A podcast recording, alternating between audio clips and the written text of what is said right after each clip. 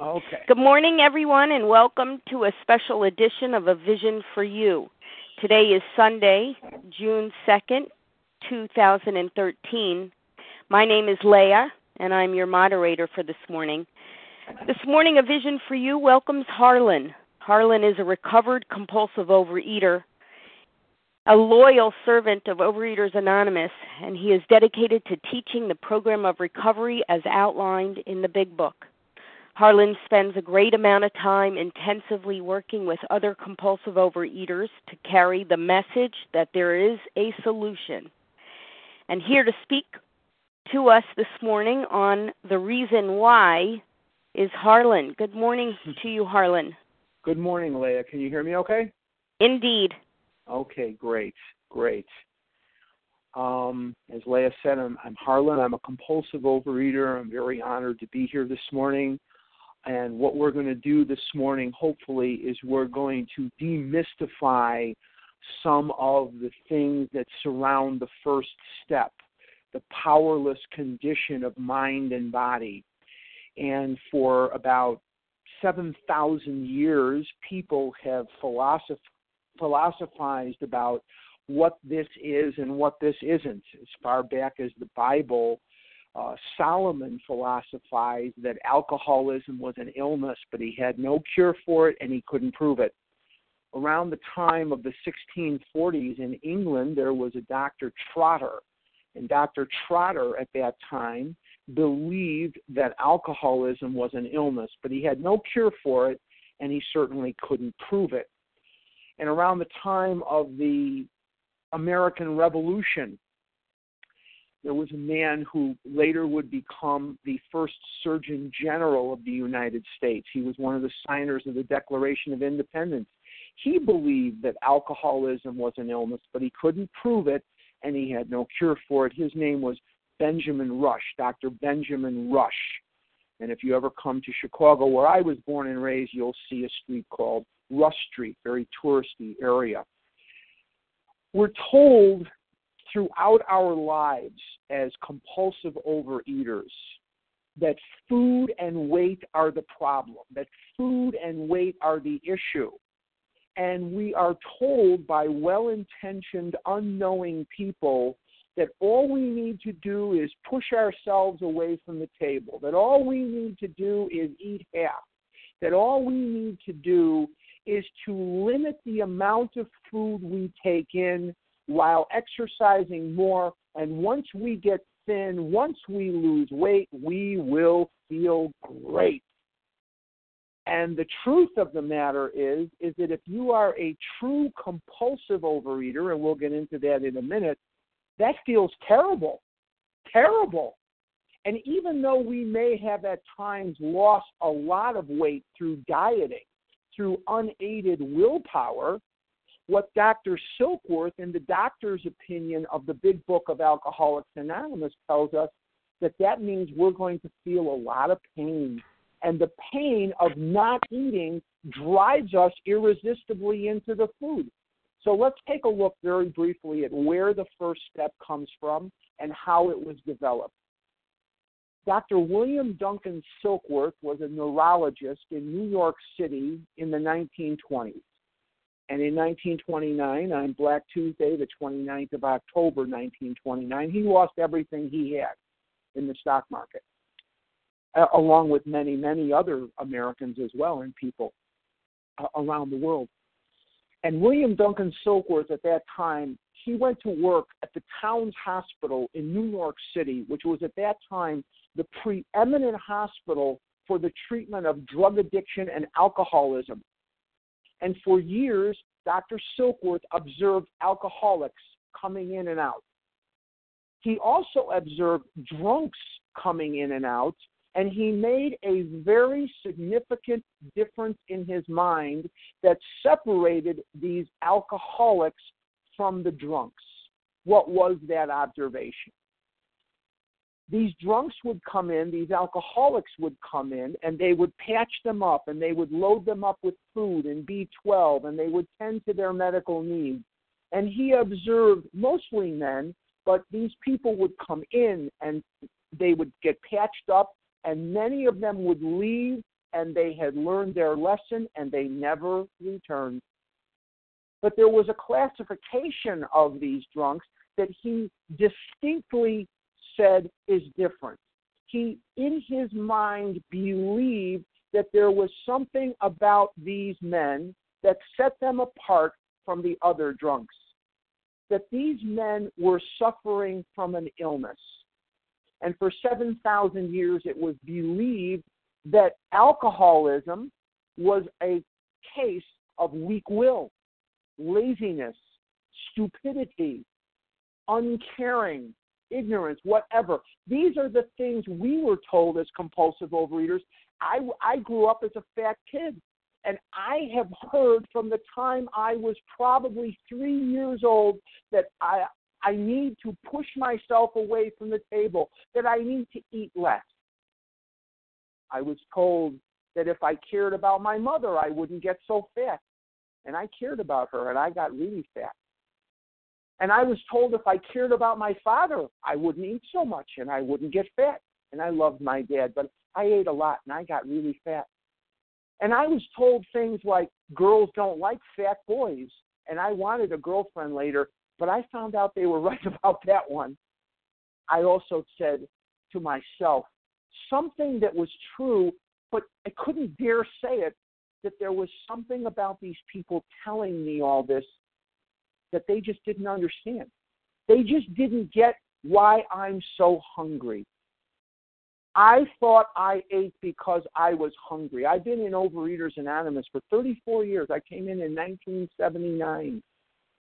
And I've heard hundreds and hundreds and hundreds of people. And when you meet them and you ask them why they're in OA or how they got to our doors, they will always tell you about their mother their father, their neighbor, their brother, their sister, their whatever that is, they have some reason that they have attributed to another person or another condition as to why they ate the way they ate. And we're going to find out this morning, and we find out not just this morning, but in reading the doctor's opinion, that none of that is true.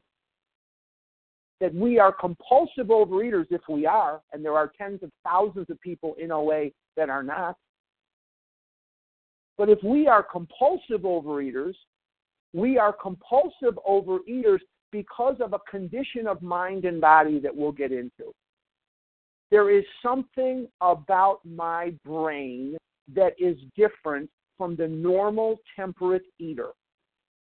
When I was a baby, probably one hour old, probably two hours old at the most, something in my mind did not feel right, did not feel good. I was scared. I was whatever I was at that time. My brain registered something that said to itself, food makes me feel better. Food does something for me that it does not do for the normal temperate eater. I didn't say two, I said four. And my brain, in an effort to do its job correctly, locked in in an unnatural way on the sense of ease and comfort that comes at once by eating the food. I ate the food and I felt better for about 10 seconds every single time. But unfortunately, my brain is abnormal to the point where it does not show me or reveal to me the consequences that are sure to follow every single time I take that action of eating. Not lettuce unless it's on a Whopper, not you know certain foods, but milk duds and cake and cookies and and pizza and certain foods would give me what Dr. William Duncan Silkworth calls in the doctor's opinion the effect. And the effect is a sense of ease and comfort that comes over me instantly by eating the food. I eat the food and I trigger the other lethal part of the illness, and that is the physical allergy. And that word allergy just baffled me for a long time in OA. And I came to OA meetings, and people would say to me, you can't eat uh, milk duds because you're allergic to them. And I'd say, wait a minute, I, I'm eating uh, 40 boxes of milk duds a week. I'm not sneezing. I'm not. I don't have watery eyes. I'm not itching. I'm not breaking out in hives or rashes or what have you. And they said, no, no, no, no, that's not what it means. And I said, well, what does it mean? And they couldn't explain it to me. And finally, after a long time of struggling with this word allergy, I went to a source that has never failed me. I went to the dictionary and I looked up the word allergy. And there are several different definitions to the word allergy, and one of them fit me exactly. It says adverse abnormal reaction. Whoa, adverse abnormal reaction to a food, beverage, or substance. Adverse means it's harmful. Abnormal means nine out of ten people react to food the way normal people do is this they get all the food they want every time they sit down to eat food. But in my body, the more I eat, the more I want. The more I want, the more I eat, and it is just endless.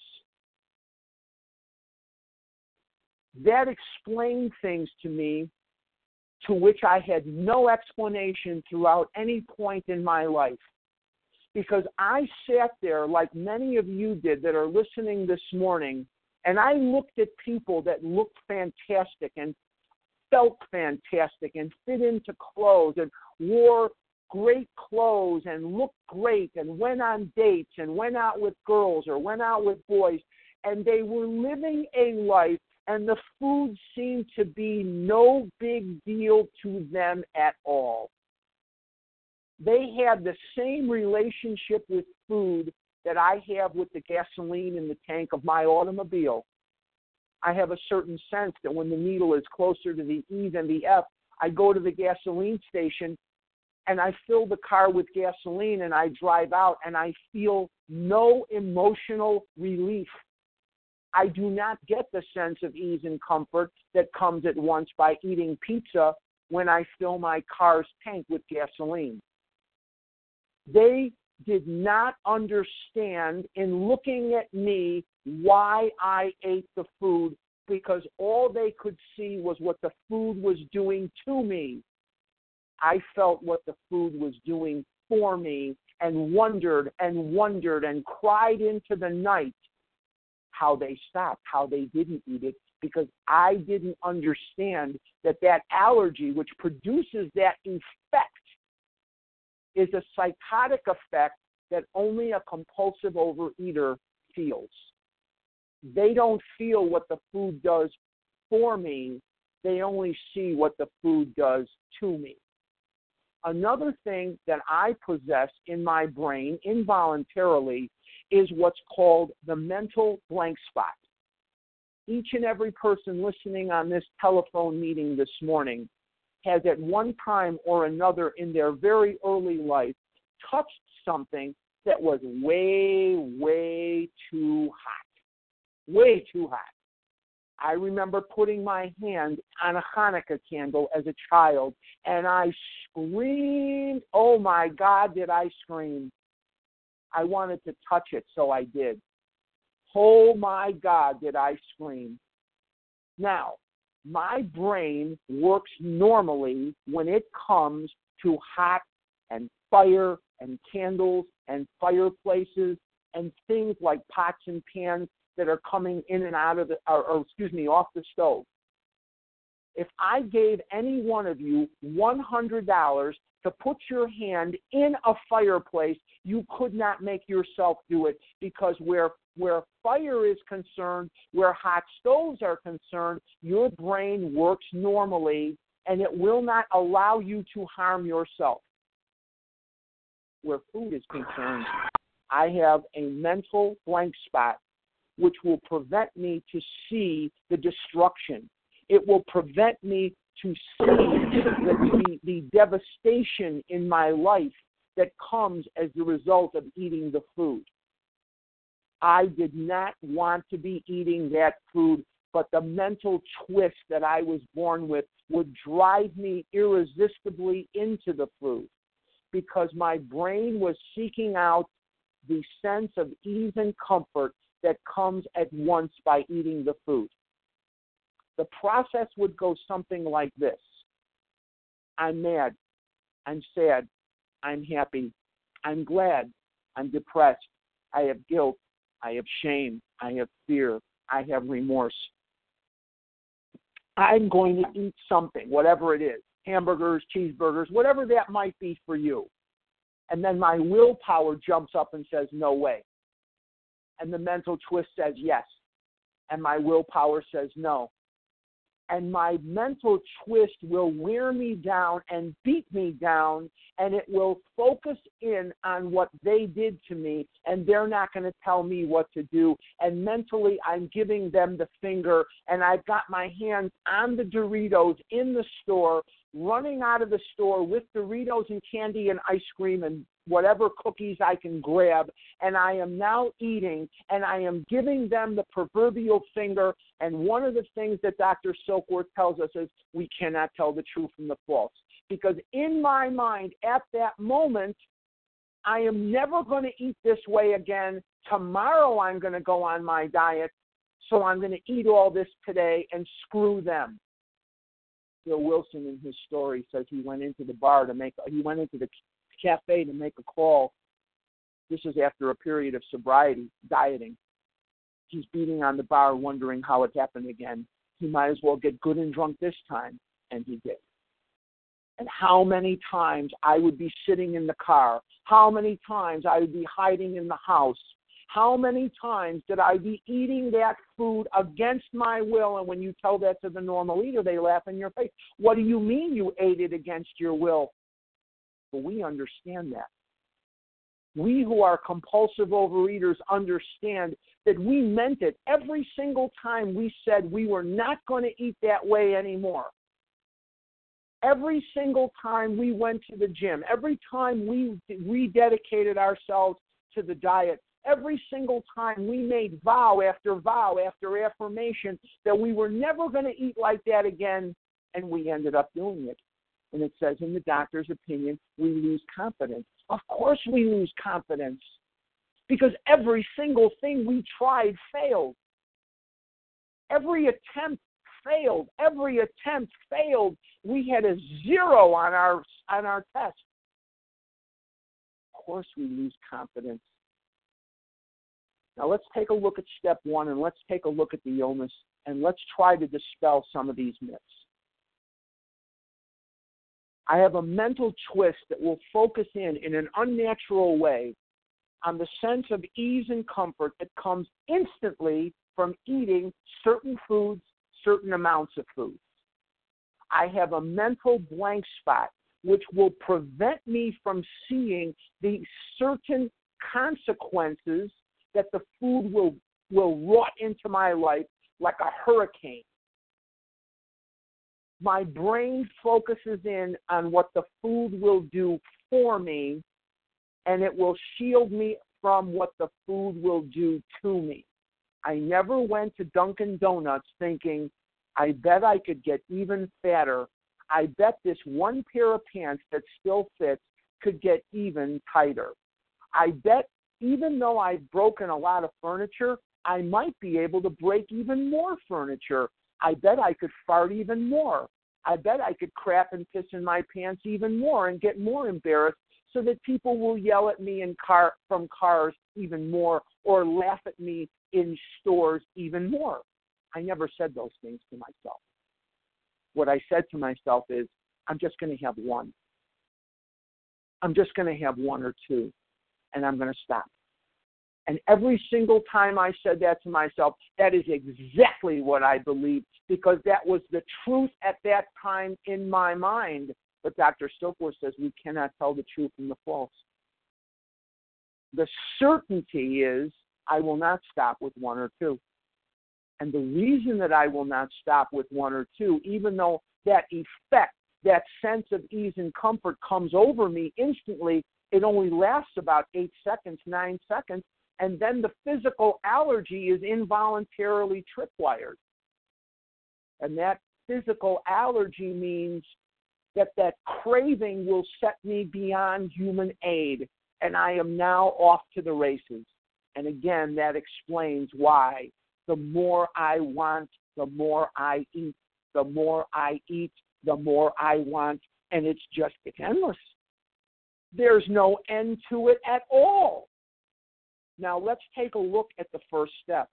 And let's take a look at what it says. It says things that there are people sitting in the rooms saying, I'm a compulsive overeater. Let's look at what that really means. We admitted we were powerless over food and our lives had become unmanageable. Now, I have a college degree and I'm not completely stupid, but I sat in meetings for years and I read that step as I was a fat slob, couldn't stay on my diet, and I had no willpower.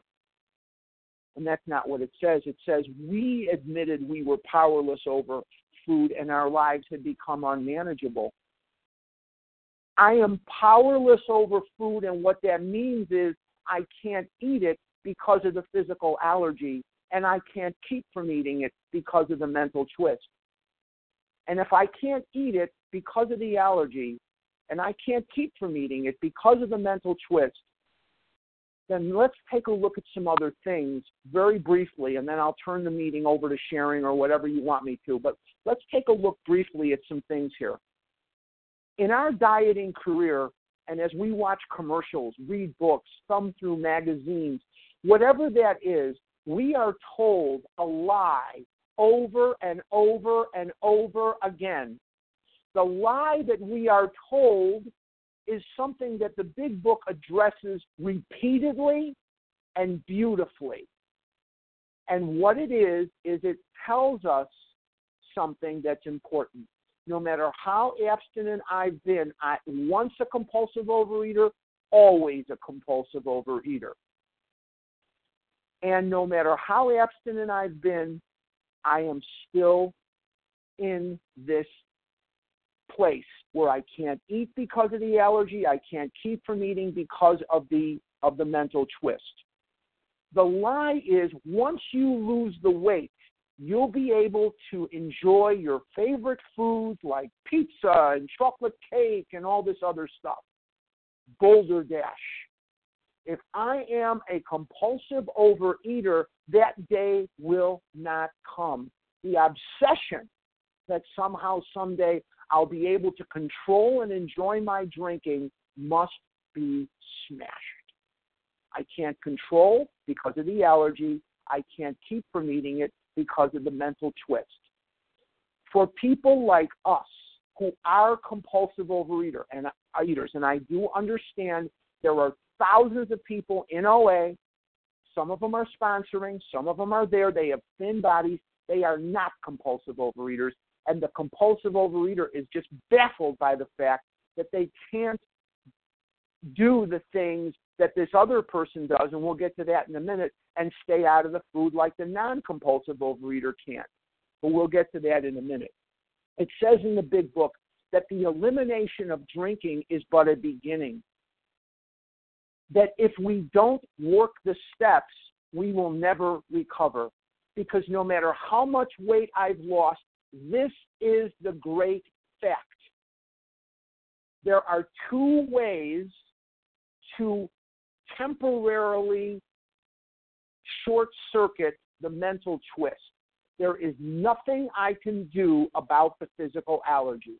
I was born with the physical allergy, the craving. I will die with the physical allergy, the craving. Now, what if I could find a way to live where my mind does not focus in on the sense of ease and comfort that comes at once by eating the food? What if I could find a way to live where I already feel better? What if I could find a way to live where I could marshal the power of God into my life in such a way so as to get down to causes and conditions that have been firing up the machinery of that mental twist since the day I was born. That process of bringing God into our lives, that process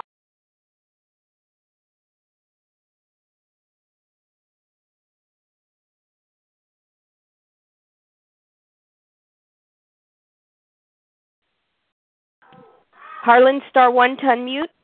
Harlan, we've lost you. Can you press star one again, please? Sure. Thank you. Good morning. We can hear you now. Oops. Try again one more time, please. Star one.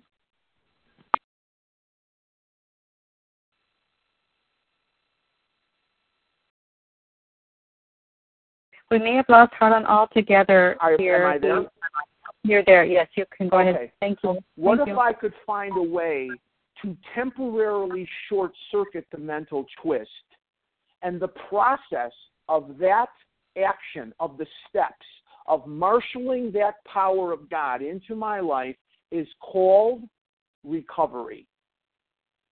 And that's what this is all about, Charlie Brown. There are two ways to short circuit the mental twist temporarily. The first way is a way that we've been practiced all of our life, and that is eat the food. When we eat the food, we temporarily short circuit the mental twist. The other way is to work the steps because what we're told over and over in the book, and especially eloquently on page 23, is that the main problem of the alcoholic centers in the mind rather than in the body. And in finding this spiritual awakening as the result of the steps, I will temporarily short circuit the mental twist to the point where I have 14 years of current abstinence from compulsive overeating. And that is not the miracle of OA. And yes, I've lost 500 pounds and so on. The miracle of OA is that in doing this work, I don't want to eat. I don't want to eat milk duds. I don't want to eat pizza, except donuts, whatever that is. I don't want them. There are many, many people in OA that are dieting with group support and they wonder continuously why they keep going back into the food. They're not working the steps. And I have to work the steps. I have to have a God that I do believe in by laying down a job description of a God that I do want to turn my will, which is my decision making power, thinking, and my life over to his care and direction. Now, going to three meetings a week, weighing and measuring and calling in my food and making three outreach calls a day is not going to short circuit the mental twist.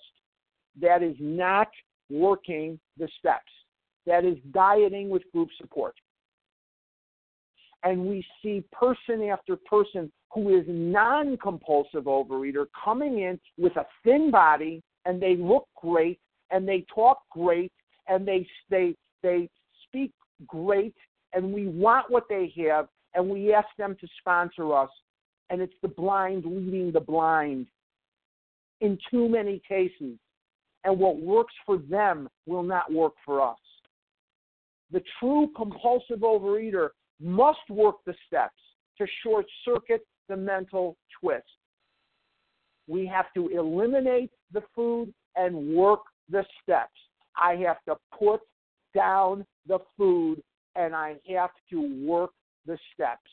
And in the working of the steps, I will not want the food and I can enjoy a fuller living experience. I already feel better, so my brain does not see the need. I will get everything that the food does for me in the working of the steps, the sense of ease and comfort that comes instantly from working the steps, with none of the devastating side effects of the allergy and what the food does to me will not take effect. You can't see our allergy, you can only feel it, and only a compulsive overeater feels it. That's why they, the normal eaters, Nancy Normal, Ned Normal, they look at us and they say, Why are you eating pie? Look at you. That's because they're looking at us and they see what the food is doing to us. They wonder why we're eating it. We feel what the food is doing for us and wondered what ocean of willpower have they tapped into where they can stop after a half a sandwich or a half a piece of pie. Because that feeling of that sense of ease and comfort that Dr. Silkworth calls the effect is so elusive that many will pursue it to the gates of insanity or death. That is basically as complete an explanation of step one as I know how to give. But what I will do is wish anybody, you know, well, you can you're free to call me, you're free to contact me at any time. Uh, my phone number is 480 495 8961. That phone number again is 480 495 8961. And my email address is Harlan, H A R L A N, 288 at gmail.com. Email again is Harlan, H A R L A N, 288 at gmail.com. Well, that's all I got, Leah. Thank you very much, Harlan, very, very much for your clear and thorough explanation of our of our grave illness. Um, we have over uh, 170 people on the line, and perhaps Wow. there are some questions that uh, people have on their minds. Can we spend some time in a Q- in a question and answer period? I'm You have some time? serve. Okay, here to serve. excellent. Thank you so much. Okay, now uh, star one to unmute. If you have a question, please, for Harlan this morning. Who's This up first? Susan. Susan, go ahead. Thank you so much. Thank you so much, Harlan. Last time was amazing, and this time as well. Um, a quick question.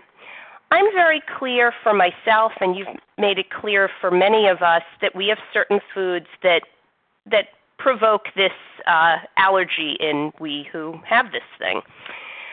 Um, what I'm unclear about, and I wanted your thoughts on it, are that I find I can get ease and comfort from any food. So, many foods, thankfully, do not spark that allergy, so I don't feel I don't feel the need to just keep endlessly eating cucumbers. But I find when I eat a cucumber, I feel soothed, and ditto for anything else on my food plan. And it's I'm just specifying cucumbers. I don't mean that cucumbers have any specific value, but you know, any food. That, that's my that's as Leah says. Those of us who have this thing have a relationship with food. Well, that's my relationship with food. Even mm-hmm. today, when I don't eat any of my binge foods, and I'm just curious about that because people will often say, "Oh, well, Brussels sprouts. I never, you know, got that feeling from Brussels sprouts." I get it from all foods. I find they mm-hmm. relax me, soothe me, etc. I just wondered if you had any thoughts on that. Thanks. I can binge on Brussels sprouts, no problem. If there's nothing else, I'll take Brussels sprouts and I'll binge on them. Absolutely. It's certain foods and certain amounts of food. Absolutely, I agree. And and it's that unnatural relationship with food that sets us apart from the norm. Thank you. That Brussels This sprout is, always this is gives me a bad- Valerie Go from ahead. uh, Georgia. Can I speak? hmm Hello. Uh, we hear you, Harlan. A, Okay. a person, star one to unmute to direct your question to Harlan, please.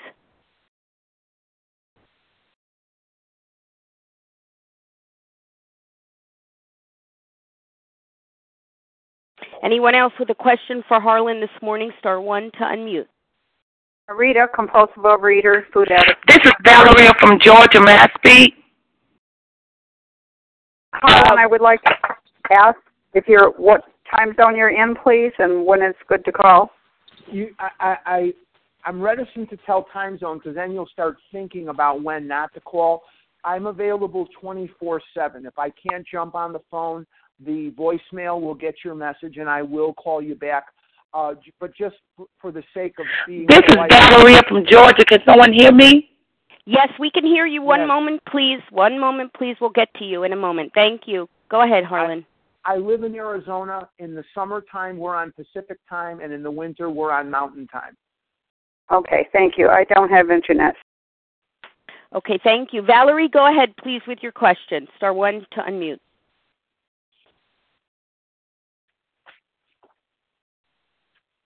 Something's going on here.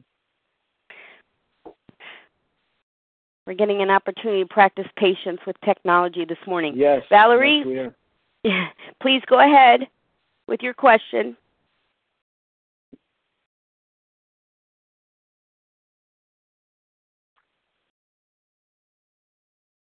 Valerie, we do not hear you. You'll need to press star one to unmute. This is Valeria. Thank you. Um, I'm struggling. Oh my God, I, I'm, I'm desperate. I'm almost 300 pounds. I'm work, trying to work the program. I'm calling three people. I'm getting onto a meeting every day, and it's not working for me. And um, I was told that I, I was told that I can't work the step unless I get 90 days, but it's hard for me to get 90 days. So I need Anybody. I need, I'm, anybody that tells you that you can't work the steps for 90 days is probably trying to kill you. You can work the steps uh, day one, day two, whatever it is. Forget that Well, meeting. Forget that meeting, and you got to go. If you can't find OA where you live, go to open AA meetings. Do what you need to do. If you could stay out of the food for 90 days, you wouldn't need OA get yourself to a place where they will help you.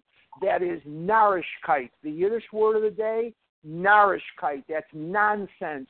Anybody that tells you you can't work the steps for 90 days is trying to kill you. so can you help me? I, I'll do anything I can for you, Valerie. There's no question that I'll do anything I can for you. And and you can call me every day and twice on Sunday. That's not a problem. But it would be behoove you. It would be better for you to get someone in your area to sit down with you and go through the big book. These guys, it's 90 days. I don't. That's part of the insanity of the fellowship. There is nothing in this big book that says 90 days has to. That, that is nonsense. Anybody listening to this, if somebody tells you that, that is nonsense. They're they're it's the blind leading the blind. They probably don't know any better themselves. And it's nonsense. Get to a place where somebody can help you. You call me any day you want and I'll do anything I can for you. But let's get out of that group that's telling you that. Get away get as far away from them as you can. Okay, thank you. Thank you, Valerie, for the question. Anyone else this morning? Star one to unmute to direct a question to Harlan. I have a question, Harlan. Steve, good morning to you. Go ahead. Harlan, 90 days. What about people who say that you've got to put down the food in order to even uh, do step two at all? I don't have the power. I need the power. Uh, I can't if you've just got put a down day the or two, Steve, if you've got a day or two of abstinence, you're good to go. Uh, it, it's hard to get through to a, an addled brain, but put down the food for a day or two, and if you, and and we'll get you through that, and then you're ready to go. Let's you know let's get started with the doctor's opinion. Let's get started Yeah. with, with with the rest of it. You know, there's Oh, nothing yeah. in here. There's nothing in here as devastating as when people are coming into OA and they're hearing this nonsense. Nonsense. None of it is verifiable in the big book. Work a step a year and all that. What kind of nonsense is that? Where I don't even know where that comes from. Steve, get a couple of days and we're good to go here. That makes sense. Thank you. Okay. Thank you, Steve. Um, Harlan, perhaps you can expound on that. That's a question that often comes up here on a vision for you is once people put the food down, once they separate from their trigger foods, their binge foods, I often like to say it's like holding your breath underwater. You know, the the most dangerous element of our disease uh, is alive and well, and of course that's the obsession of the mind. While people are implementing these steps, what do you suggest that they can do to help those times that are so challenging? Uh, they they haven't had a spiritual awakening yet, and they're they've separated from their food. What worked for you? Can you share on that for a bit? Bill Wilson tells us that when all other measures failed, work with another alcoholic will save the day. I have to throw myself into service. I have to go to the meeting early. I have to stay at the meeting late. I have to make outreach calls. I have to get out of poor Harlan. And I have to work with other people, even though I'm at the very beginning stages. You may be listening to this phone call and you're asking yourself, but I'm not even abstinent yet. How am I going to work with other people? You can. You can, and you will, hopefully. Here's what you can do you can go to a meeting and stick your hand out and say, Hi, I'm whoever you are. It's good to be here. I'm glad you were here. I'm glad to be here. Whatever that is, do you need help bringing something out? Do you need help putting something away? Does anybody need a ride? Does anybody need something? I'm here to help. I'm here to do whatever. There are ways to get out of yourself. Bill Wilson will leave nothing to the imagination. He says expressly, when all other measures failed, work with another alcoholic would save the day. When Bill Wilson was in Akron, Ohio, he went into the Mayflower Hotel and he knew that it was either go to the bar and drink or not drink. And he went to the phone and he called people that might be able to put him in touch with another alcoholic. So, taking Bill Wilson as the example, and he's a good one, taking Bill Wilson as the example, we look at him and say, if he can do that, I can do that. I can do that. Get out of yourself. Thank you, Harlan. Star one to unmute to ask questions this morning. Who's next? Yes, this is Eileen. Eileen, go ahead. Hi, Eileen. Uh, hi. Thank you very much, Harlan. That was great. And uh, Leah, uh, you're you're definitely an inspiration to me. And I work as a substance abuse counselor. But my question is this: I I came in in 1986 at only 125 pounds. What brought me in was a mental obsession. I could not stop eating. The signs had of the disease hadn't shown up on me yet physically. Uh, I ate my way up to 215 pounds. Mm. And my question is, why do you think it takes some of us? It took me when I was I came in at 24. I got it in 42 at 42. Mm. It took me 18 years till 2004 to finally be willing to surrender the sugar and flour. It had mm-hmm. that much power over me. Mm-hmm. What what what's your take on that? The ego must try every wrong answer repeatedly before it will succumb to the right answer. The ego will continue to separate me from the norm, from the group, rather. Mm-hmm. Ego is conscious separation. I know that there's people out there saying, ego, he's got out. Yeah, yeah, that's great. Ego could put me in a group of people and right away, immediately, I will see how I'm different. God, in the working of the steps, will humble me, not humiliate, humble me so that I can be one of many.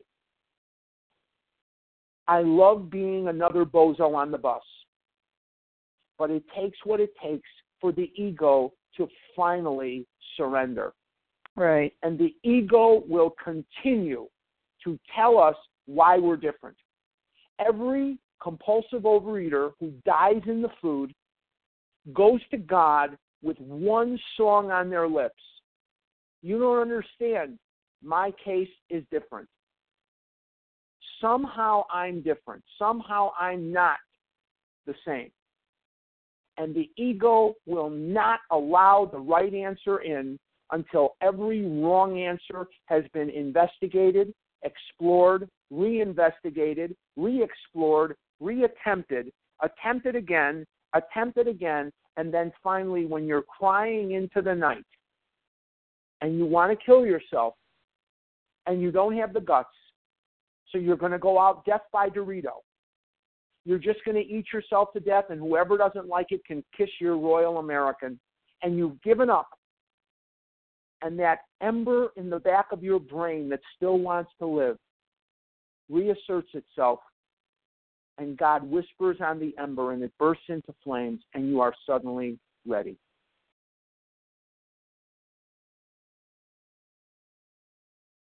Thank you, Harlan. Thank you, Eileen, for the question. May I ask a question? This is Pauline. Pauline, Hi, good morning. Go, go ahead. Good morning.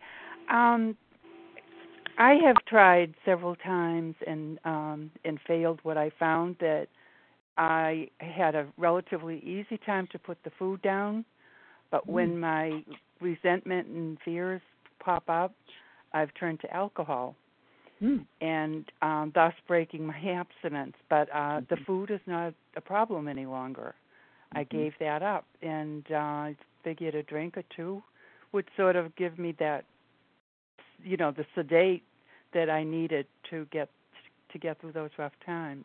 Mhm. Of course, I know that's not the answer, but like you said, Harlan, you're going to try every wrong answer, and and you just open my eyes to that right now. But I'm not doing the steps. I'm attending meetings and and trying to. You're you know, dieting with group support. and yeah, yeah. But um how to do the steps? May I do them by myself? May I Probably not. just dive Why would you want to? Why Well, would you want to do them by yourself? only because I don't know where to go. I that's why I'm. I'm Where do you live? Florida, What part? Largo. Largo. Go online, look up Overeaters Anonymous in Largo. I don't know what I, I'm assuming Largo is a small town. If there's no strong OA there, go to open AA meetings and ask somebody, do you work strictly out of the big book? And if they say no, I use the 12 and 12 and I use this, find the next person. What would you do Oh. in Largo, Florida if your favorite pizza parlor closed down? Would you stop eating pizza or would you go somewhere else? You have to seek another. the recovery. You have to seek the recovery with the same energy that you looked you sought the illness. Prob- You the problem be- is when you when Yeah. you start to look, you don't understand what you need to look for. Here's what you need to look for. I'll lay it out for you simple. You need to look for somebody that is working out of the big book that can help you have a spiritual awakening as the result of working the steps in the big book, not the OA nonsense, not the 12 and 12, not any of that stuff, but in the big book, that you will have a spiritual awakening as a result of the steps so that you will not want the food.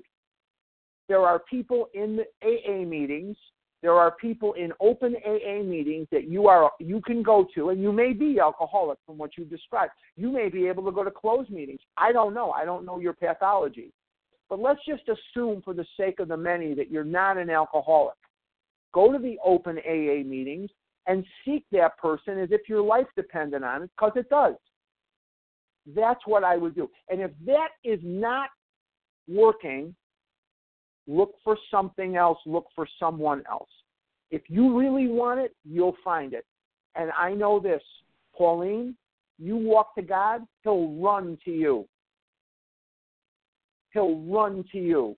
Read the last paragraphs of Dr. Bob's story on page 182 when we're done here, and that'll make it very clear for you. Go to page 182 in the fourth edition, read the end of Dr. Bob's story, and I think that'll answer your question for you. Thank you, Pauline, for the question. Who's next up? Marjorie. This is Nancy. Marjorie and then Nancy, please. Go ahead, Marjorie. Good morning. This is Marjorie. My question is focused on the mental twist or the mental blank spot. At times when I'm listening to recovered compulsive overeaters discussing the chapter There is a Solution and speaking about that strange mental twist that precedes the first compulsive bite, I mm-hmm. sometimes get the impression and it and it very well could be my not listening carefully, but I sometimes get the impression that that mental twist is a failure of reasoning power or a really dramatic kind of um, mental or emotional disturbance. But it doesn't matter really what dramatic you call it. kind. Okay. It doesn't matter what we call it. We were born with it. If you are a compulsive overeater, and I don't know, if I have, I'll talk about me. I have the strange mental twist. I don't care if you call it crocodile, asteroid, moon, or dog food. What it does is it effectively, incessantly, constantly, and destructively drives me into the food. Whatever I want to call it doesn't matter. The mental twist that precedes the first bite is going to kill me. There's nothing I can do about the physical allergy. I was born with it and I'll die with it. And by the way, the page number I gave was wrong. It's page 181 if Pauline is still on the phone here. Anyway, um, the mental twist could be called anything. I don't care what it's called. Here's what I need to know I didn't cause it, I can't cure it, and I can't control it. And there are a lot of people out there that they want to figure out the pathology. They're going to spend, let's figure this out so we can just cure it. Good luck. Good luck.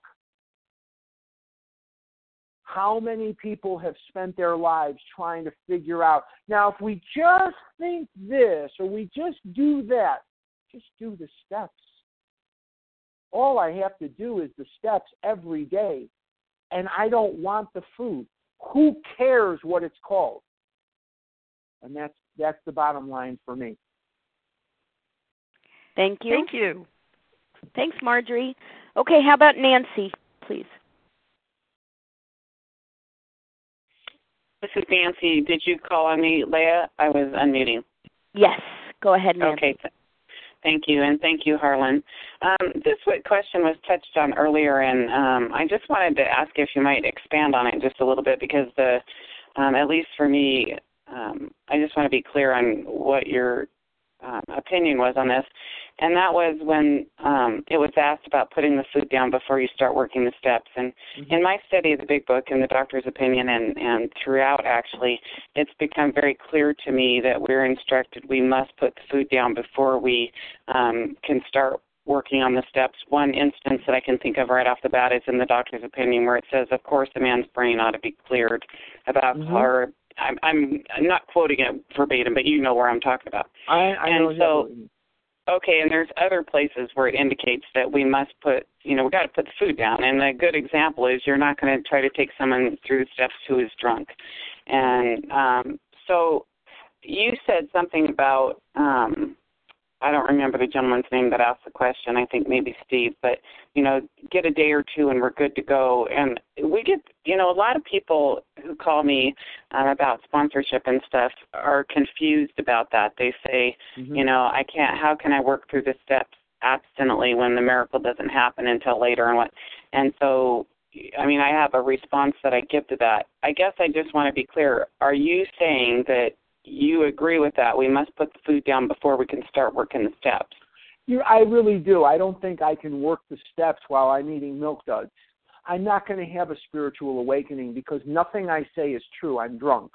And even Absolutely. though I don't realize I'm drunk, when I'm eating milk duds or I'm eating Butterfinger bars, I'm not feeling anything. How am I going to get in touch with fear and resentment?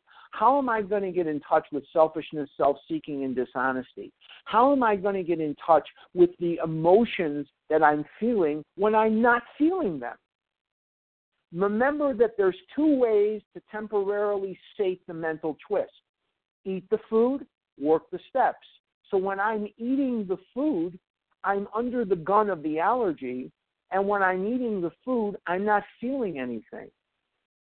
And that's what drives us into the food is when we're not eating, we feel terrible. And everybody said, don't eat so much, you'll feel better. They were right. When I'm not eating, I feel anger better, I feel fear better, I feel all these various things better. And that's what drives me back to the food, is these feelings.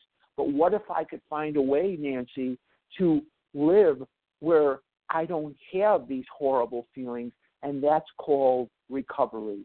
And it's only through the working of the steps or the eating of the food that will sate the mental twist. The eating of the steps have devastating side effects, and it will rot into my life what the food does to me, and the steps will not bring about any deadly consequences. And there's your difference right there but I must have some clarity before I go day or two, good to go. And when, when we start walking to God, He'll run to me. He'll run to us. The miracles start happening right away. Thank you, Nancy, for the important question, and Harlan for the important reinforcement uh, with your answer. Thank you. Who's next? Star one to unmute. Hi, my name is Beth Joy. Go right Harlan, ahead. Thank you. Um, thank you for your service, and thank you, Harlan, so much. Um, my name is Beth Joy. Harlan, I wanted to ask you. I guess it's similar to the 90 day answer about the idea of these programs where you do the first three steps in sort of like three days, whether you're abstinent or not, if you get my meaning. And then you start your fourth step, and you do that in two weeks with a deadline. And it doesn't matter whether you're abstinent or not, because by working the steps, the psychic change will come, and then you'll get mm-hmm. abstinence which is what I've been told and what I've failed at, what I have failed at and failed at and failed at several times now. I'm mm-hmm. not able to do it that way. Okay, and I don't, don't. think right. and hearing your explanation makes me think it's not certainly not the right way for me. Or me. No. Me eating milk duds is the same as somebody else drinking a six pack of beer. So how am I going to work the steps when I'm drunk? Nothing I say is the truth. The first victim of compulsive overeating is the truth. The first thing to go out the window is honesty. Then you're going to ask me to work a program of honesty. You're going to ask me to get in touch with my resentments, my fears, sexual harms done others. You're going to ask me to get in touch with causes and conditions. And I'm stoned, I'm drunk. I don't I don't understand how that works. If somebody works it that way and it's successful for them, God bless them. I, I don't understand that program. I have to have a couple of days of clarity and then move forward. Right. I thank you. Thank you very much. I agree. Thank you for your help. Okay. Thank this you for the Iris. question. Hi, this is Iris. Can I share? Iris, sure. please go ahead. Speak up a little bit if you could. Okay. Can you hear me? Yes. Hi. Thank you, Harlan. Um, the question I have is that I I did get somebody who worked the big book. Uh, uh, it's a format in San Diego. The format doesn't matter, but um, she's taking me through, and she has canceled on me three times, and she seems Find really someone busy. else. Yeah, Find well, that's someone what I'm else. struggling with. I got all if the somebody material. is too busy for this, yeah, they're doomed. This is the number one thing in my life without exception it comes before anything. On okay. page 77, at the top of the page, 77, mm-hmm. our real purpose is to fit ourselves to be of maximum service to God and the people about us. Mm. And if okay. she's canceled on you, that means that her recovery has taken, or his recovery, I don't know if it's a man or a woman, I shouldn't assume, mm-hmm. uh, their recovery, that's better, is not a priority to them, find someone else. If you kept going to your favorite donut store and it was closed, you'd find somewhere else to get donuts. Mhm. Thank you. I've been tortured by this for the last week. Um, Nobody should be so. tortured by this. You can change sponsors at will, and you can work with more than one at any given time. But if the person that's supposed to be helping you is mm-hmm. not taking this as a priority, find someone else. This is the mm-hmm. number one thing in my life without exception. Thank you. Yes, that makes sense. Okay. Thank you, Iris. And if you if you need, I'm coming to San Diego to do a big book thing in August, so I hope to meet you there. Thank you. Thank you. Who's next? Star one to mute. Mindy. Hi. Lindsay, go ahead. Hi, it's Linda from Connecticut, a recovered compulsive overeater. Thank you, God. May I share or ask a question, rather? Please ask a question, sure. Thank you so much, Harlan. That was fabulous. Um, you referenced um, the importance of finding a higher power that's right for you. Is it, if it's appropriate, can you discuss that a bit? there are people out there that make a. Uh, we're not supposed to discuss step two, but I'll, since you asked me, there are people out there that read the words in the big book that says God as you understand God, and in their mind, from talking to them over the decades I've been here, they are believing that it means whatever religion you are is fine, and that is true. However, there are people out there that are trying to drag the hippopotamus out through the dog door. In other words, they have a God that does not work for them and they are still trying to make a God that does not work for them, that they do not believe in, and they're going to recover with that God? Why?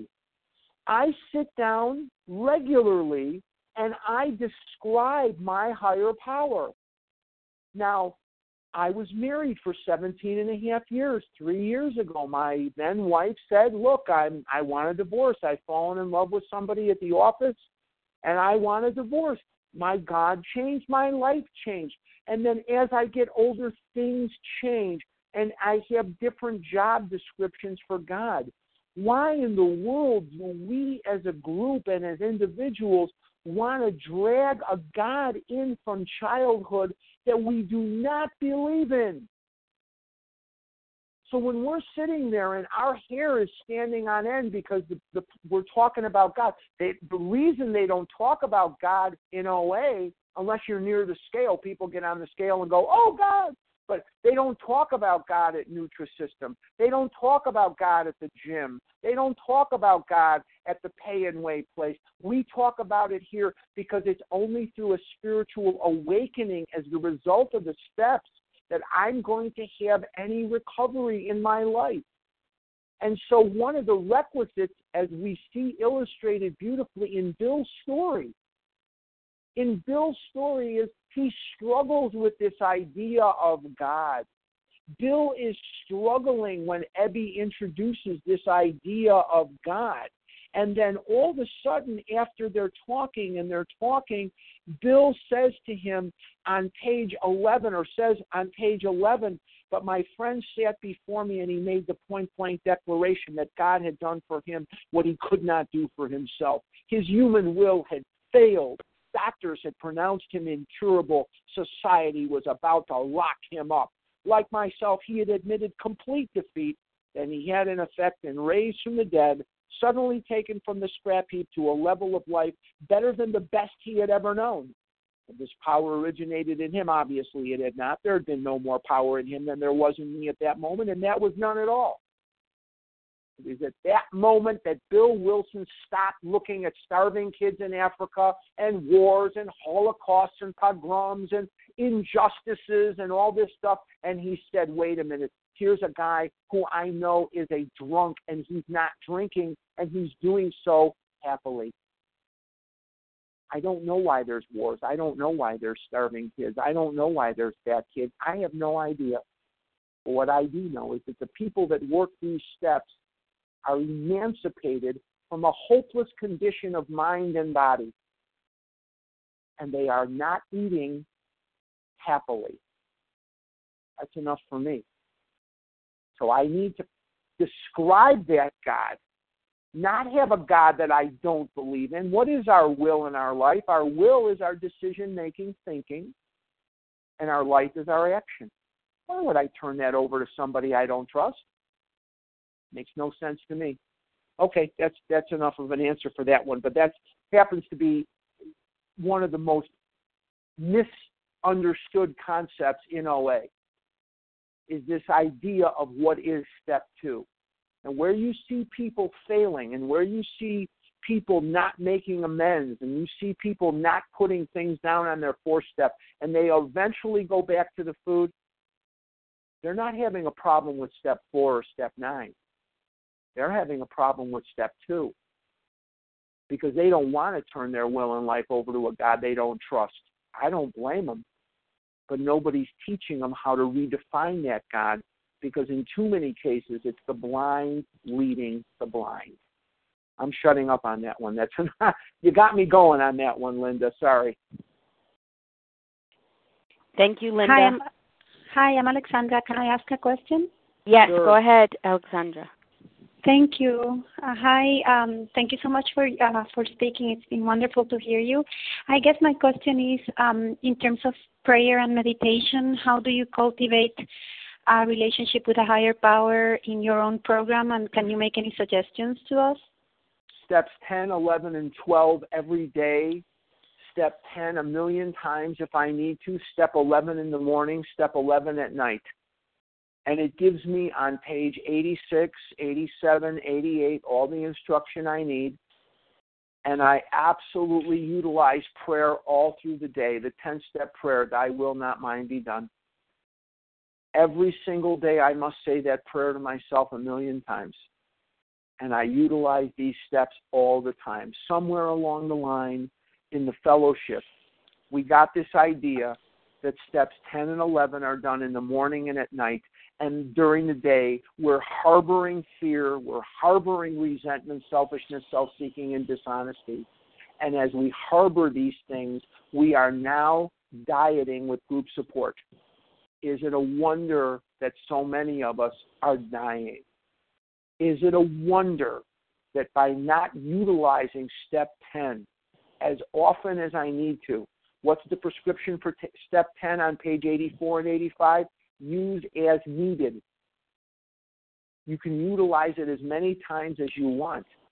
And there's prayer in there, and there's getting out of yourself in there, and there's the ninth step is in there, make amends. That's how I utilize it a million times. And I'm not one of these crazy people that I may be crazy, but I don't walk down the street, you know, talking to God out loud. But I feel him with me all the time. And that takes that takes a lot of work. And that takes years and years of cultivating that. That when they talk about that conscious contact with a higher power, that takes work. This is not a program for people who need it. It is not a program for people who want it. This is a program for people who do it. And part of that action is to pray and work those steps every day. Thank you. Hi, this is Esther Mashare. Yes. Uh, thank you, Alexandra. Esther, please ask a question. Yes. Hi, good morning. This is Esther from Philadelphia. Harlan, thank you so much. I am getting so much. This is like education, like beyond my wildest imagination. My question is that um, I'm looking for a food sponsor and I'm mm-hmm. looking for a step sponsor. So I called someone. I put myself out there on a Vision for You hotline, mm-hmm. and the woman right says to me, um, you know, first she asked me what my food plan is and what my, um, you know, my background is and all that. And is that the right way? Did I do the right thing? Um, what am I? I what do I sound, for? It, it sounds it sounds to me like a lot of Narishkeit. Narishkeit is foolishness. It sounds to me like a lot of completely wasted effort. Food sponsor and step sponsor. And Once you get beyond the f- first little bit here, um, you know, whatever with the food, I don't know. That's that's another mishigas here. But anyway, I was just there. I did a big book study in uh, South Jersey just uh, oh. a month ago, two months ago. I was just oh, there wow. in Philadelphia there are some people working very solid programs there. Start working the steps, Esther. Get somebody to start you working the steps. If you need the services of a nutritionist or you need the services of somebody for food, that's fine. We utilize doctors, psychiatrists, psychologists, priests, ministers, rabbis, whatever it is you need, go utilize it. But the program is in working the steps and in a fuller living experience that the steps will bring you to, all this stuff will clear up. But you, you, there's a there is recovery there in that South Jersey and Philadelphia area, uh, and okay. there's some that are not, but that's like anywhere. But I hope that answers it. You, you're you're you're kind of looking for something there. Start by starting. Put down the food. Get to an open AA meeting get to an OA meeting where there is somebody that is working the steps. I know for a fact that some of them in South Jersey, which is not far from you, maybe maybe it is, I don't know. Like Mount Holly, uh, um, Cherry Hill, that area there, they're getting some good big book groups. Um, and they will help you. If they can't or if that's too far away, find it where you are. Can't get it in an OA? Go to open, or excuse me, can't get it in an OA? Go to open AA meetings and say, I'm dying here. Can you help me? Thank you. Uh, Harlan, just one question related to. Hi. Uh, one minute, please. I just. I'm uh, could develop something for a second, please. You know, uh, when a when a newcomer comes in and needs to separate from their the foods that create an allergic reaction. Obviously, the uh, topic that's brought up in the doctor's opinion. How do you suggest going about guiding the newcomer in guiding the newcomer what? Hello. Uh, separated from them so that they are available to begin the step work? You know, is there Well- any? Go ahead, please.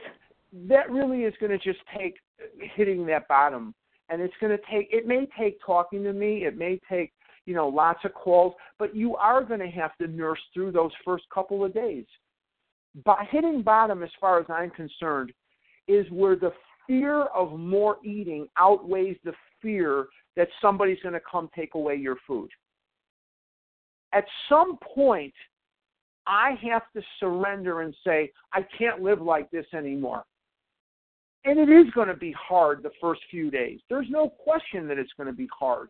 If it was easy, this wouldn't be a 12 step program. It'd be a one step program. It would, we'd have a sign in the window that says, Need OA? Go home, don't eat. It, it is going to be hard. There's no question that it's going to be tough, but it's got to be done. And if we're going to work the steps, then it's only going to have to be done once. It doesn't have to be done a million times and that is is going to be tough. There's no question that that putting down the food is tough, but eating the food is tougher. Eating the food is tougher. I wish I had some easy answer. I wish I had some easy answer as to how to separate. I don't. It's only the intense pain that my life is in that I'm screaming into the night that will allow me to put that food down. Leah, I wish I had a better answer. I don't. Yes, I I um well thank you for that. I just um you know, a lot of people when well, when the alcoholic crawls his way into Alcoholics Anonymous, he knows what he is allergic to. I mean, that's Mm-hmm. obvious. There's one ingredient and that's alcohol. Uh, Mhm. here on the line on a Vision for You, where we may have up to 250 people in the morning, um, you know, the identification of those substances of the, is more complicated and more involved for the compulsive overeater. First of all, the allergy of the body, some of them haven't been taught that concept at all in Overeaters Anonymous. They've never read or studied the doctor's opinion. So a lot of times sponsors are needing to work with newcomers on on identify on identifying those substances that do create that trigger, that phenomenon of craving. So uh, that's kind of what I was asking was, you know, in your work with newcomers, is there any guidance as to what those substances are, identifying what those substances are so that the newcomer knows what to separate from in order to be available for the steps? Thanks. If your if your great grandmother didn't eat it, don't put it in your mouth. No processed foods, no sugar, no white flour. I know your grandmother could eat sugar and white flour. But other than that, if your grandmother couldn't eat it, don't put it in your mouth.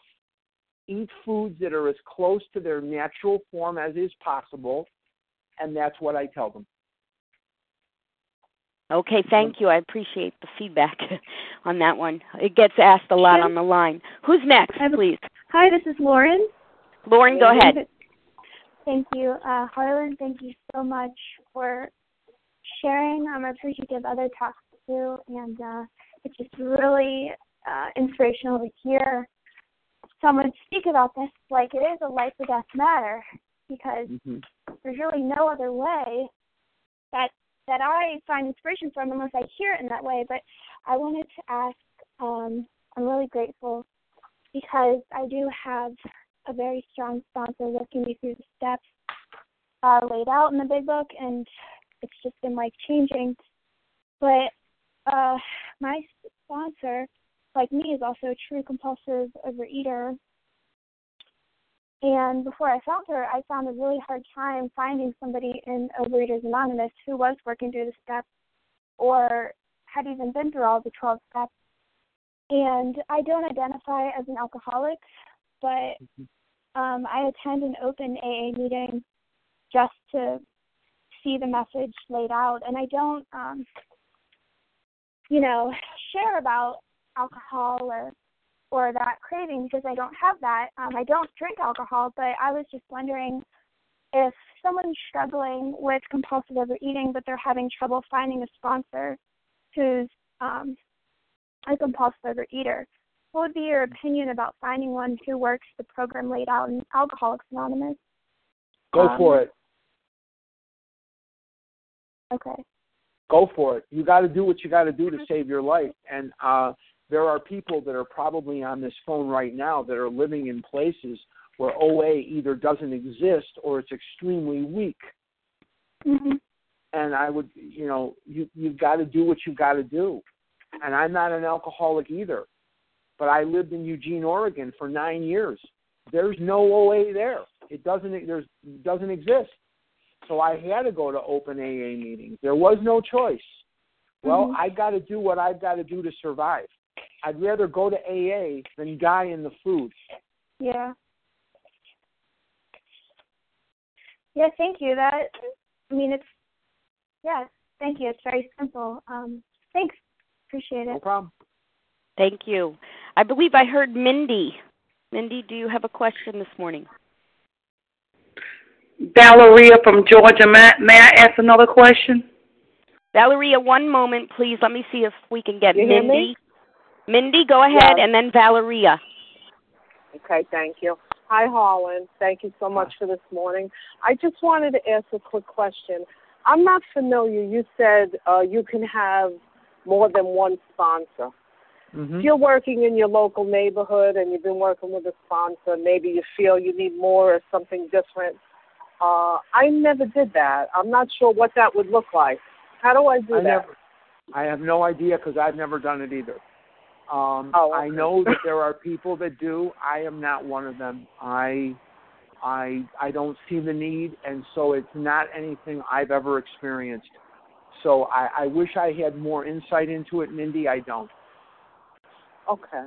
But Thank there you. are people who do, and God bless them. Whatever, you know. I, I don't know. I, I don't find. I don't see the need. I think that uh, if there's anything I've learned about me, it's that I will take a two car parade and overcomplicate it because my my ego uh my excuse me my level of misunderstanding is equal to what my ego does not want me to see and if i have two sponsors that is worse for me than one one is better than two because if one sponsor likes green and one sponsor likes red i'll go home and eat a cake because they don't seem to agree well, I don't want to put myself in that position.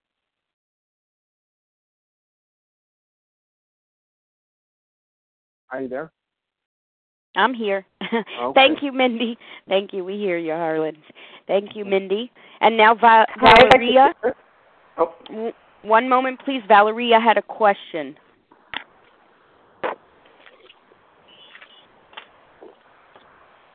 Valeria, All right, star I one asked. ton- Yes, go ahead. The- I a asked my please. question, but they said I must have misheard. Okay. This is Valeria. I was saying that I, I, I've been. Can you hear me? I can hear you. Yes. Uh, okay, I I have been to the AA meetings and I feel so uncomfortable because I'm too embarrassed to tell them what my addiction is because they're not so receptive. You know what I'm saying to uh, and food addict. You know, they they want me to be a they want me to be an alcoholic and and and you know and so I don't think they take me as serious. I'm saying even in the open AA meetings, I'm saying would they be willing to work with me because it's not They will be willing to work with you, Valeria. Try not to think so much. this is life and death. It says we must seek this with the desperation of a drowning man. I've been underwater a little too long. I wasn't worried about what anybody was thinking. I wanted my next breath of air. That's where uh-huh. I have to be. I can't worry about what they're thinking. I'm dying. I'm dying in the food. I have to do whatever I have to do to work these steps. If I've got nowhere to go, you better believe I'm going back to AA.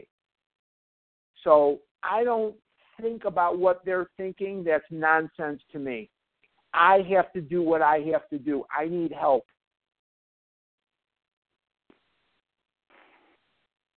Thank you, Valeria. Does Valeria want to leave her number, Leah? Is that okay to ask? She certainly can. She'd like to. Uh, this is Valeria, 770-899-9835. I'm Eastern. Try me any. 770-899-9835. Thank you. Thank you very you. much. Anyone else with a question this morning? Uh, this Nancy. Nancy, go ahead with your question, please. Uh, thank you, um, and thank you again, Harlan. I just wanted to. Um, this question's been asked a couple of times about, you know, the struggle with finding a sponsor, especially when you live in an area um, where there's um, little or no OA. And I happen to be in one of those areas. The closest OA meeting to me is two hours away. Um, Right. I'm also um, a recovered alcoholic for 12 years and very active in AA. I have to say, with my experience, my sponsor um, and I've had a couple of different ones in the 12 years I've been sober, did not understand my food addiction. However, they can take you through the steps. But what I found more helpful for me was there are so many people um, now on the phone meetings. Um, I mean, on a Vision for You the other day, we had over 240 people on the call, um, many, many recovered people. And so what I found beneficial for me was to find a sponsor um, in OA on the phone. And um, I have been blessed to find a recovered compulsive reader to work me through the steps and we did it over the phone and I had that experience. I had the mm-hmm. miracle happen for me. And I just wondered if you could expand on that a little bit. Have you ever worked with people over the phone? Yeah, I work with them. I work with them all the time. Great. I get up. I get up very early in the morning, and it's very frequent that I will work with people over the phone at, as, as early as like five five thirty in the morning. Here, I will do whatever it takes. My thinking is yes, you can recover that way. No question that you can. And and I've worked with people remotely. What I said to Valeria is what I believe. Yes, if you cannot find it there, we will help you over the phone. That's our job. My real purpose is to fit myself to, to be of maximum service to God and the people about me. It would behoove somebody, if possible, to find someone that can see them, that can sit with them, that can do whatever that's there. If that's impossible to find, absolutely do not turn to the wall and die. We will do this over the phone. With internet, with phone, with God knows what, absolutely. Is it would be my first choice? No. Beats dying. Beats dying. Beats eating. Beats breaking furniture. Beats splitting your pants. I, I absolutely agree. Absolutely. Yes. Valeria, if you're still on the phone and you just can't find it there, we will help you. Thank you. Hi, Next question. Suri. Can I ask a question? Yes, go ahead, sorry. Yes, hi, good morning. This is Sylvie speaking. Um, thank you so much, Harlan, for your share. Um, I just do have a little question that I'm trying to um, understand here. That you were saying that you basically only need a sponsor to work the steps. Um, for me, what has worked in the past and what is working now is that I have a sponsor that takes me through the steps and also is my food sponsor. Without putting my food down and without me committing my food every day and weighing and measure it, I would be right back into the food. So I, I'm trying to understand that, like, what what it sounds like you said that step working the steps alone is enough. And what I it do may not be enough for all people. Mm-hmm. You may need that accountability on your food. That's fine. That's great. Is it working? Yes. Don't fix it. Please don't okay. fix it. Okay, great. If it works, don't fix it. Because I have seen a, a lot of people around me that have gone from a food sponsor to only a step sponsor, and many of them have picked up. Okay. If this is working for you, please don't change it. Okay, great. Thank you. Thank you, Suri. Next question. Hi, my name is Jerry, and I'm calling from Michigan. I have a question. Go ahead, Jerry. Thanks. You know what? I've been I've been in the program about a couple of months, and I found a sponsor, and so now some difficulty is coming up because my sponsor can't uh work with me in you know at nighttime, and it's not it's because I have two jobs. So I find that by me having two jobs, it's hard for, to find someone that at nighttime. And I Mhm. think for me, the only reason why I really stand abstinent because I know from being in programs before that when it came to a sponsor, uh, when they dropped me or things didn't work out, I would go back out. But I'm Mhm. not going to go back out. So when you can't find somebody at night, because Mhm. it seems like it's difficult, because a lot of people have their own lives, jobs, and things like that. And my sponsor is willing to work with me, but I can't depend on her all the time because it's something that she just can't do. So what do you do? You find someone else.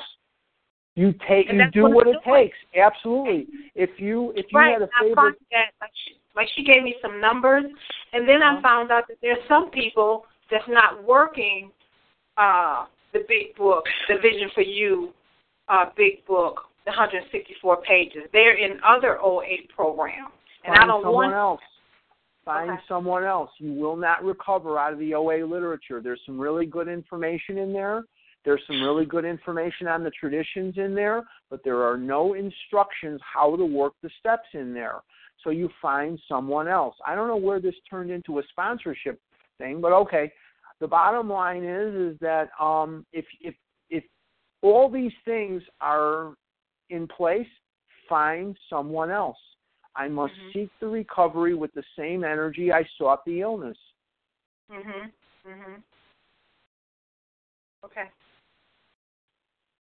Thank you, Terry. Also, just a reminder that at least on a Vision for You, you have a you have uh, a variety of people around the globe uh, in different time zones that are available, perhaps you know at at times that uh, would work for you. So, just planting that seed, you might want to look in that area. Thank you. Any other questions related to step one this morning? Powerlessness, the twofold illness, our grave nature of our illness, allergy I'd of the like body, to- obsession of the mind. Go ahead. Uh, my name I can't hear. I think we lost you. Try again, please. Um, hello, this is Sherry. Can you Sherry, hear go me? ahead. I, Yes, I was Sherry, wa- go ahead. Wondering My name is- how. My name is Carol. Sherry and then Carol, please. Thank you. I was wondering how I could find out about the uh, Big Book workshops, those weekends, that weekend in San Diego. How do I find out more information about Big Book studies? The way that um, you do it, or the this program does it.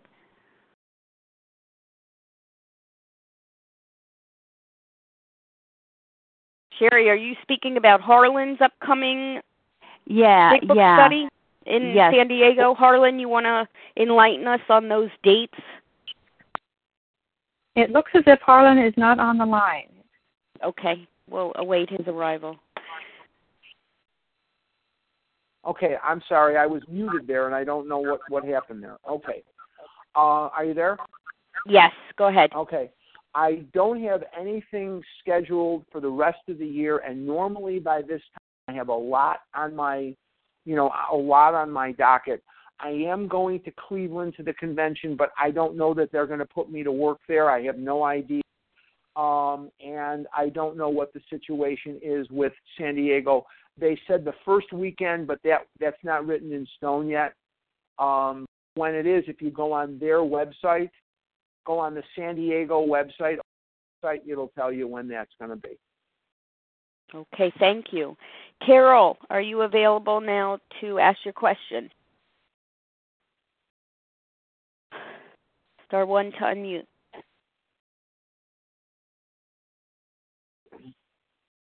Can you hear me? Yes. Okay, Harlan, I want to thank you so much. And I've been thinking about what you said about my grandmother. My grandmother also never used artificial sweetener. Mm-hmm. And I gave it up two years ago, and Mm-hmm. I'm finding that that has just helped me immensely. Getting, helping me get rid of the sugar craving, and um, so I'd just like to thank you. And I'm going to think about what my grandmother did eat and what she didn't eat. Thank you. Okay.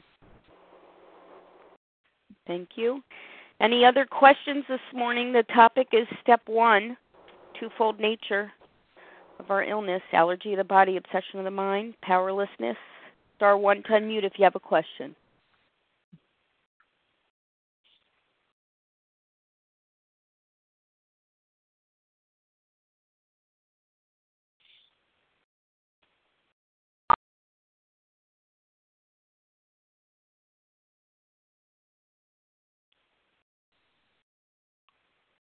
Leah, are we there?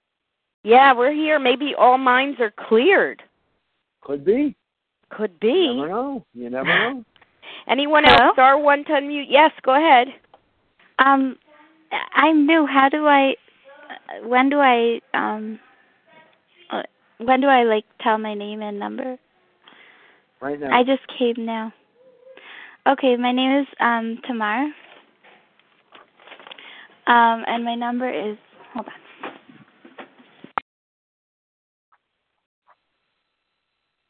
Well, welcome to you. We lost you there. We can certainly get your number. Yes, we can certainly get your number after the recording, and welcome to you. We're glad you're here. Anyone else with a question this morning? Uh, hi, one- this Ronnie. Yeah. I'd love to say hi. Um, Hi. I don't really have a question. I just want to say that there are no coincidences, and I was just feeling desperate this morning and went online to listen. And Harlan, your clarity is is is a gift, and I thank you for it. And I just feel like my whole brain opened up, and um, I I the, that's all I can say. So thank you, thank you, thank you for having this meeting, and Harlan, thank you not just for your recovery, but for your clarity and how clear you're able to share it, and that it's just the light that you bring to so many of us who are really struggling. And I thank you for that. Mhm. That's Thank you. You're very you're very welcome. My pleasure. Hi, this is Lisa from South Jersey. Hi, Lisa. Go ahead. Hi. With the question, Hi, Leah. go ahead. Hi, Harlan. Everyone. Harlan, thank you. I love you. You're wonderful as always. Um, would you leave your contact information again? I wasn't able to jot it down when you gave it the first time.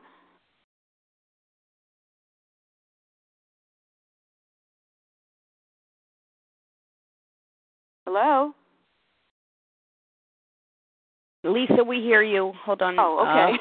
Uh, Harlan might have been muted. Yeah, I don't know what it. It sometimes it, mutes me, and I don't know why. Yes. Okay. All right. Harlan, when that happens, when that happens, Yeah. Harlan, if you press eight, the number eight, that Okay. that will stop. Okay.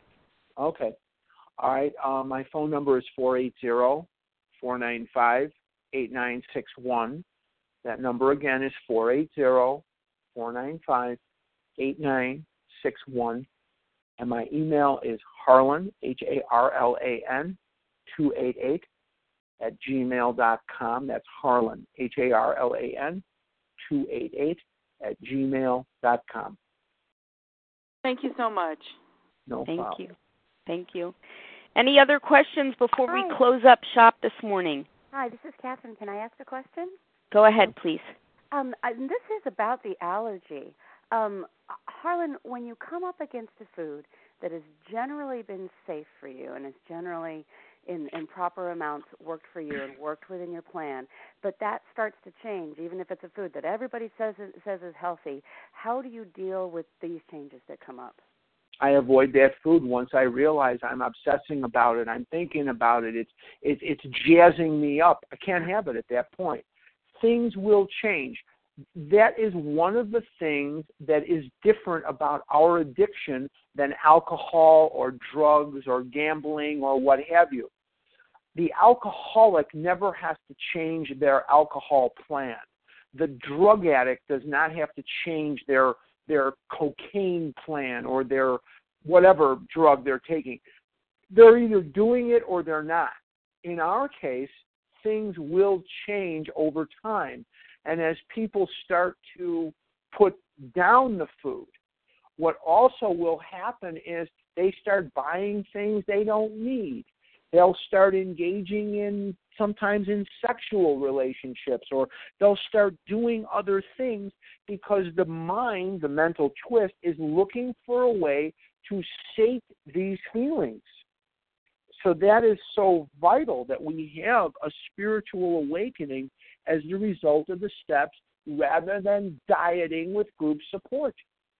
There are people listening probably right now that have bought things they don't need, that have engaged in behaviors they couldn't figure out why they were engaging in while they were dieting with group support. And this is where that's blowing out on us is the mental twist is looking incessantly for a way to quiet down these feelings. What is the job of the mind? Make you feel better. That's what it's doing. That's what it's doing. I hope that uh, hope that answers it. Thank you. Anyone else? Hi, this is Teresa. I have a question. Teresa, go for it. Hi. Um, I was wondering, Harlan, if you could say something about the tools of the program. The meetings that I go to, there's a heavy emphasis on the tools and not you won't the like staff. what I you won't like what I have to say. The tools are a great distraction from working the steps. If you'll notice, can you hear me? Am I still muted or unmuted or what? We No, hear I can you. hear- I can okay. hear you, The and what tools you're are saying- a great. The tools are a great distraction. In Overeaters Anonymous, for decades, we have been addicted as an organization to do anything except work the steps. And so we've come up with these tools. And the tools will be something that we can utilize as an alternative to the steps to make sure that we'll die in the food. If I am working step 10, I'm calling other people because I have to discuss this immediately. That's a tool. If I'm doing my inventories, I'm writing. That's a tool. If I'm working step 12, I'm calling, I'm this, I'm that. Work the steps, ignore the tools. The tools will not lead you into the steps, but the steps will lead you into the tools. The tool emphasis is dieting with group support. Spend my time, spend your time working the steps, you'll recover. Spend your time with a closed big book, concentrating on calling and writing and all that. Those are great things. Those are wonderful things. But they will not effect a spiritual awakening. They won't do it. Tools can be a distraction. Steps will save my life. Thank you. Thank you, Teresa. Anyone else? I heard maybe one other person. Kathleen, go Yeah. ahead with a question, please. Go ahead. Hi, this is Kathleen from Connecticut. I'm a recovering compulsive overeater. And I just want to say thank you so much, Harlan, for uh, for your clarity and for emphasizing again that you don't need to be abstinent for seven days, 90 days, three months before you begin working the steps. The steps is the only way to recover. And I have been in, um, I'm recovering from relapse at this point. Had had a strong program, um, had had a really strong uh, network of recovered people around me, and moved into an area where there was nothing. Uh, not nothing. There was sick OA, and I ended up being like the only only person and you can't and and my recovery got weaker and weaker um and i ended up in relapse mm. um trying to find a recovered sponsor who would take me through the steps or work do step work with me mm-hmm. had had proved pretty futile until I went into some strong AA meetings. What you say is absolutely uh, proved true in my own life. Uh, in in a strong AA meetings where they work from the big book and all they talk about is the big book and um, are willing to um, share their experience, strength, and hope, no, no matter what your addiction is. Um, I thank God every day for finding these meetings, and I eventually actually found an OA sponsor who um, was listening listening to a vision for you, which then brought me into these meetings, and why I'm here today to hear you say all this other stuff is nonsense. And mm-hmm. absolutely, the tools are nonsense. Mm-hmm. They will lead you away. That is all, uh, you know, for over 10 years, I was in meetings where there were only food sponsors. And I kept saying, I don't need a food sponsor. I have a plan. Mm-hmm. I know what God doesn't want me to eat mm-hmm. but no one was able to work steps with me. So thank you so so much.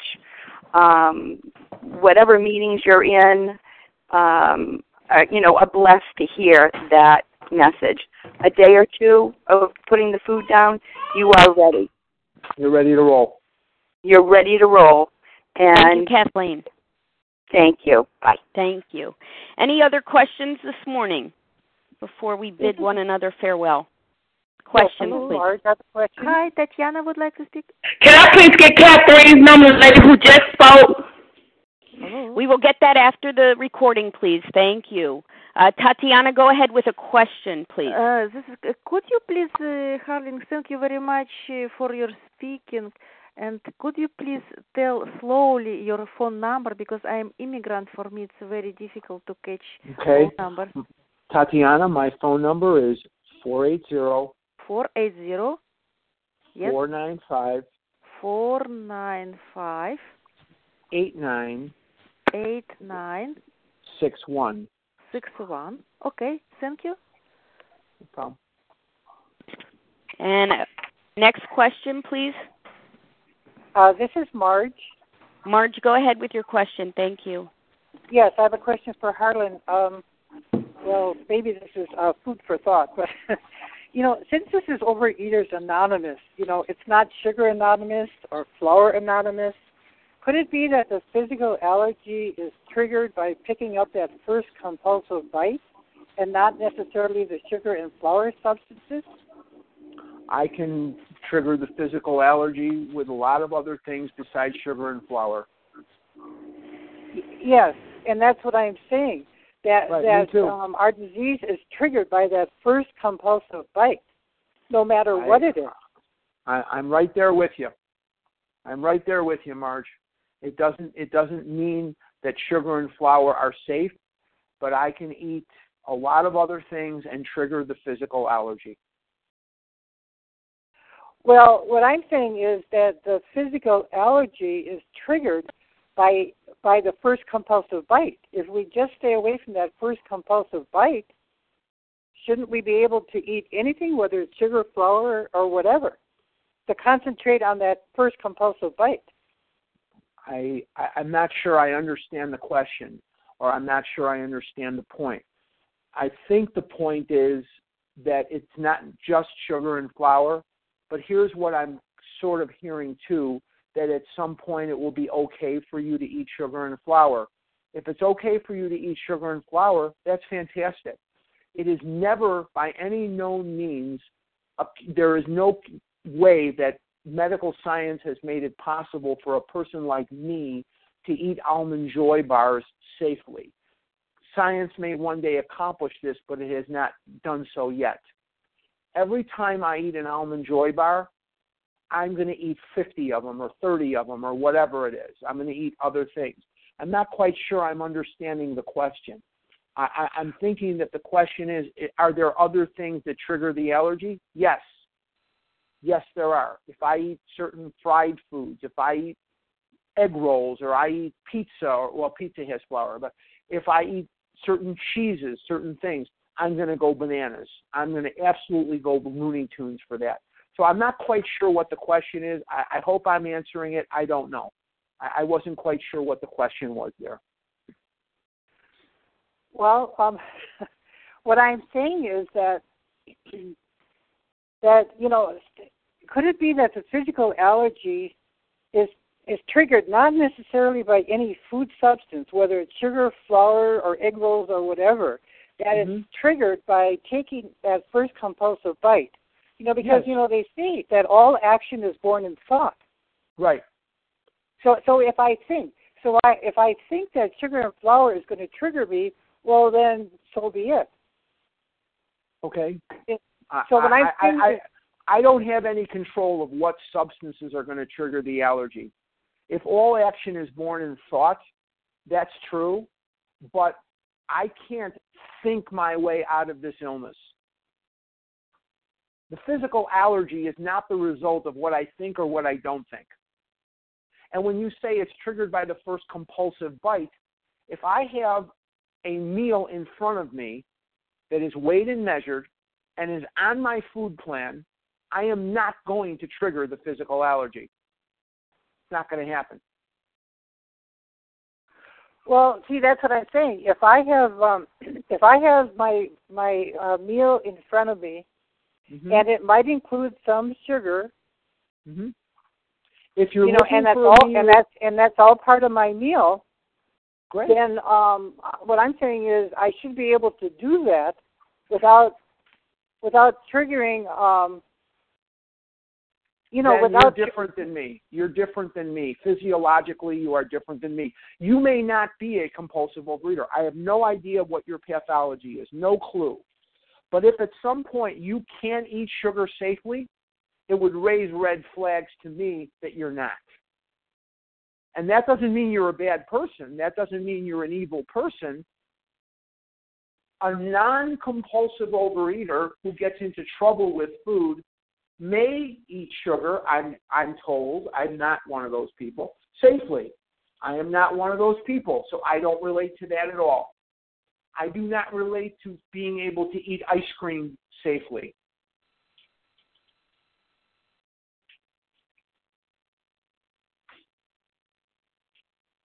Thank you, Harlan, for uh, explaining that further.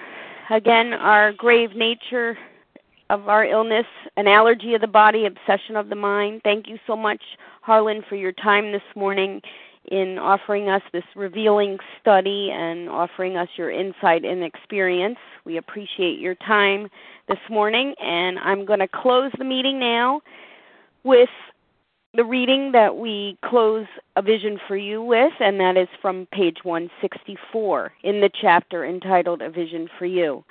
Our book is meant to be suggestive only. We realize we know only a little.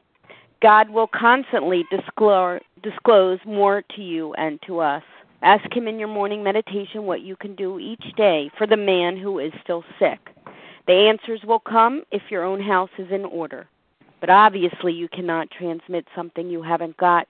See to it that your relationship with Him is right, and great events will come to pass for you and countless others.